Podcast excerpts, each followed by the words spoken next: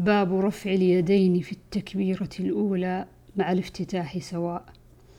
عن سالم بن عبد الله عن أبيه أن رسول الله صلى الله عليه وسلم كان يرفع يديه حذو منكبيه إذا افتتح الصلاة وإذا كبر للركوع وإذا رفع رأسه من الركوع رفعهما كذلك أيضا وقال سمع الله لمن حمده ربنا ولك الحمد وكان لا يفعل ذلك في السجود.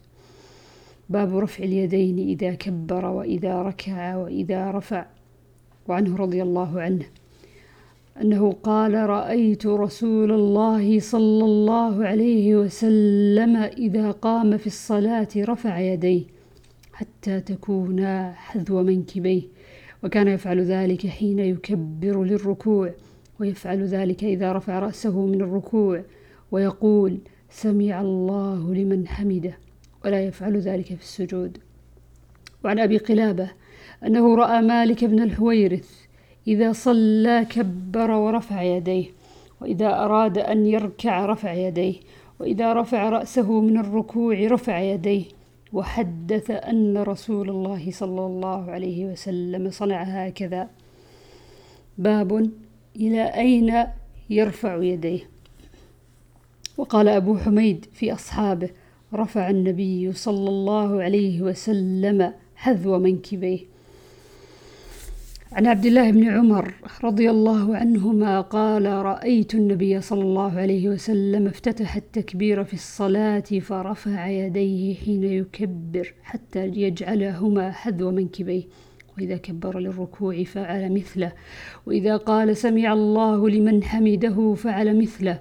وقال ربنا ولك الحمد. ولا يفعل ذلك حين يسجد ولا حين يرفع رأسه من السجود. باب رفع اليدين إذا قام من الركعتين. عن ابن عمر رضي الله عنهما كان إذا دخل في الصلاة كبر ورفع يديه وإذا ركع رفع يديه وإذا قال سمع الله لمن حمده رفع يديه وإذا قام من الركعتين رفع يديه ورفع ذلك ابن, ابن عمر. إلى النبي صلى الله عليه وسلم. باب وضع اليمنى على اليسرى في الصلاة. عن سهل بن سعد قال كان الناس يؤمرون أن يضع الرجل يده اليمنى على ذراعه اليسرى في الصلاة. قال أبو حازم لا أعلمه إلا ينمي ذلك إلى النبي صلى الله عليه وسلم. باب الخشوع في الصلاة.